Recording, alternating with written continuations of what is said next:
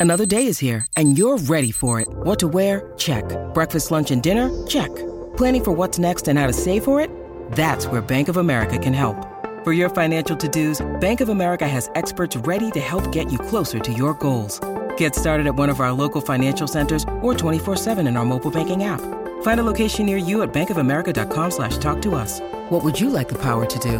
Mobile banking requires downloading the app and is only available for select devices. Message and data rates may apply. Bank of America and a member FDIC. This episode is brought to you by Snapple. Want to know another Snapple fact? The first hot air balloon passengers were a sheep, a duck, and a rooster. Ridiculous. Check out snapple.com to find ridiculously flavored Snapple near you. There's other things that we like to talk about on the Colleen and Bradley show. Uh, like, for example, it's award season, the Oscars are coming up, and uh, there's yet another dust up. Yeah, and you know, um, I think we've had this conversation before, but I think we're going to have to have this conversation again, which is not the first time we've said that about a story we talk about on the Colleen and Bradley show. And I imagine that ultimately the outcome is probably going to be very similar. I can tell you what that means, but okay, sure, let's have this conversation. The conversation I'm talking about deals with the Academy Awards, specifically the telecast of the Academy Awards. And I read this piece over at the uh, LA Times. And even though I think you have to have a subscription, this is not behind a paywall, this particular article. Um, Oh, it's that important. it's that important. Essentially, it all revolves around removing certain awards from being presented live on the telecast and doing some post production or some during production, whatever, you, however you want to describe it, essentially doing some quick, uh, well, actually, it's post production.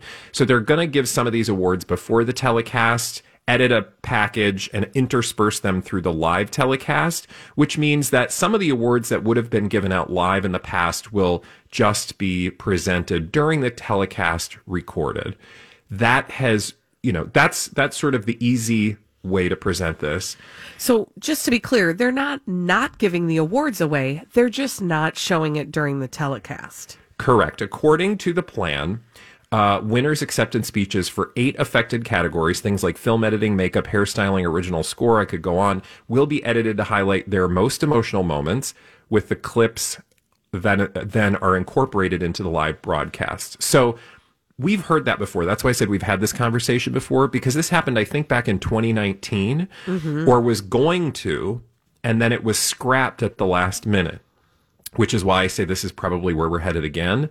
Because today, or again this week, we've now heard from, and that's why we're talking about it today, over 70 people, bigwigs, movers and shakers inside the Hollywood uh, establishment who are not happy with the Academy Awards approach uh, in this particular case. They don't want these categories to not be presented live because, quote, they believe that to relegate some nominees uh, in this way would relegate them to the status of second class citizens. So that was addressed to the Academy president, David Rubin, by over 70 individuals, many of them Oscar winners, people like James Catherine, or James Catherine, James Cameron, Kathleen Kennedy, John Williams, who, by the way, I didn't know this, has gotten like the most Oscar nominations of anyone with like 52.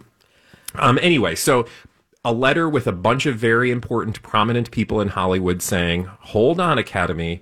We don't want this because we feel this will relegate those winners to a sort of second tier of awards winning. Okay, so I, I listen, I don't want to take anybody's voice. And so I just want to start by saying you've been heard. Thank you. Um, not you, Bradley, all the people that signed that. I was like, God, wow, that was harsh. But the Thanks for remains- sharing your voice. Now let me doo doo all over it. no, But honestly, this is um what is frustrating about this is I think that in the argument they're making it about something that it's not about. Meaning th- there are two very specific conversations happening. There is the Oscars as they are awarded. And then there's the problem of the telecast, which has been a ratings uh, failure uh, for many years, and they've been trying to fix that problem. The telecast is about what the people want to see.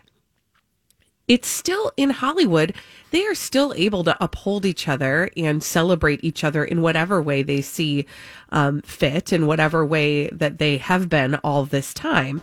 This is not even deleting these awards from the telecast. It is a way of shortening the awards up to to help maintain and keep viewership. And so a little bit I feel like I understand why they feel very they have ownership over this and yet at the same time I wonder if they don't realize how much they would be shooting themselves in the foot to not allow this to go forward as an experiment.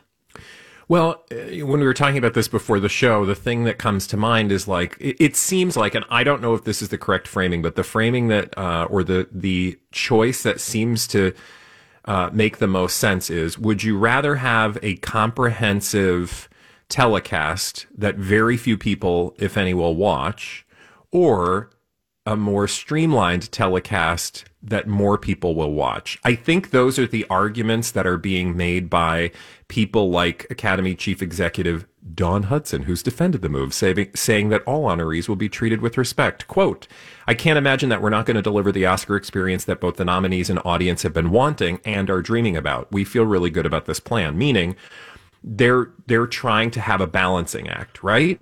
Yes. And I get that balancing act.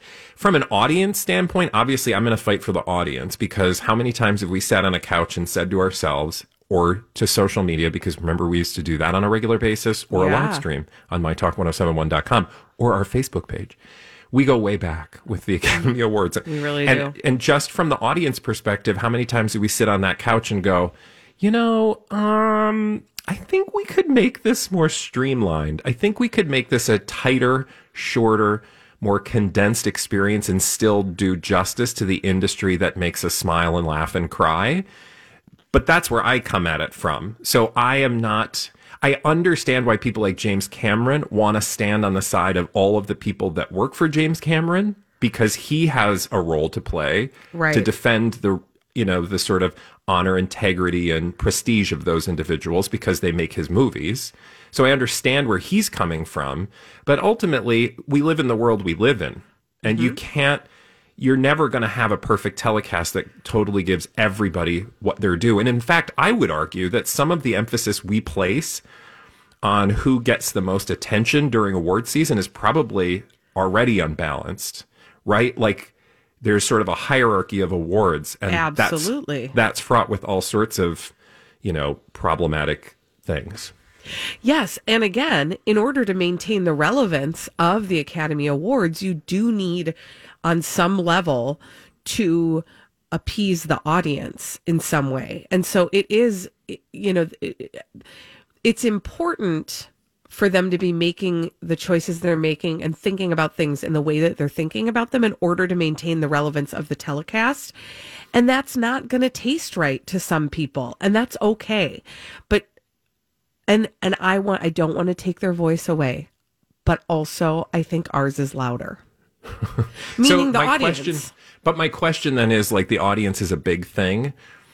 Um, and and audience numbers have continued to decline despite the changes that the academy has tried to make.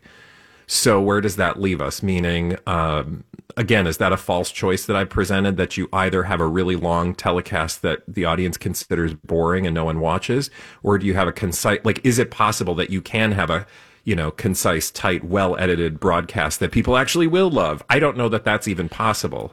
Yeah, but they can't know unless they try. And That's so true. I think I think you're right that that is that is what they're up against and they have to try it and people aren't going to like it. But at the end of the day, in order for the Academy Awards to continue with the amount of clout they have, they have to make the viewing audience at home uh, happy. Also, do you think know, they we worried win. about this, Holly? Do you think they worried about this in 1900 and whatever when this first started and it was really just an inside, you know, thing? Well, I don't think they worried about it because there wasn't much else to watch on TV. right. I mean, it was kind of like Right. you're going to sit it wasn't down. even broadcast on TV in the beginning yeah, it, it was. because there was no TV. Exactly. They think the the Oscars telecast has a problem of it wants to be a broadcast when increasingly the Oscars and the Academy Awards are a niche experience. Mm-hmm. And that's hmm. the problem that they have to solve. It's a good point. When we come back on the Colleen and Bradley show, the problem we need to solve is uh, where's all that dirt in Hollywood? Holly's going to bring it to us, and we'll judge it after this on My Talk 1071.